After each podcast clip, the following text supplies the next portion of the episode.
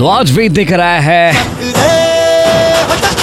अरे sorry sorry sorry ये A B C D two अगर कोई म्यूज़िक फील कर सकता है then anybody can dance story की बात करूँ तो ये एक मुंबई के सब अर्बन इलाके में रहने वाले एक ट्रूप की कहानी है जो अपने इरादों में इतना पक्का था कि वो इंडिया को रिप्रेजेंट करने के लिए वेगस में बड़ा हिप हॉप कंपटीशन होने वाला है। जब ये लोग परफॉर्म कर रहे होते हैं तब जजेस टेरेंस लुइस के पास इतना टाइम होता है कि वो YouTube में वीडियो देखते हैं और बोलते हैं कि ओ you have copied the steps एकदम से एकता कपूर के सीरियल की तरह एक इमोशनल सीन आता है और उसके बाद अचानक वो बंदा डांस करने लगता है। अब वो पुनीत पाठक जिसने गुंगे बहरे का रोल किया हुआ है उसको कफिंग होती है। और बैकग्राउंड में इतना सीरियस वाला म्यूज़िक रहता है ना मुझे लगता है कि ये तो आखिरी परफॉर्मेंस में जाएगा। गलतियाँ सबसे होती है but life is all about और second chance hang on movie में थोड़ा सा कॉमिक एलिमेंट डाला विष्णु ने, राघव ने, वरुण धवन। और हाँ धर्मेश के शॉक्स इस बार की स्टेज स्टेज जो उन्होंने बनाया है, थोड़ा सा मूवी को लार्जर देन लाइफ बनाने की कोशिश की है। मतलब रेमो ने खर्चा किया इस बार।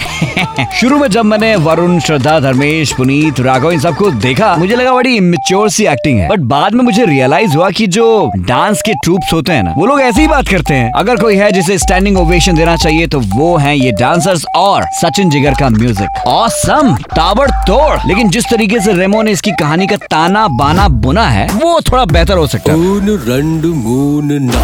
मैं इसे वसूलूँगा पाँच में से तीन साल एक।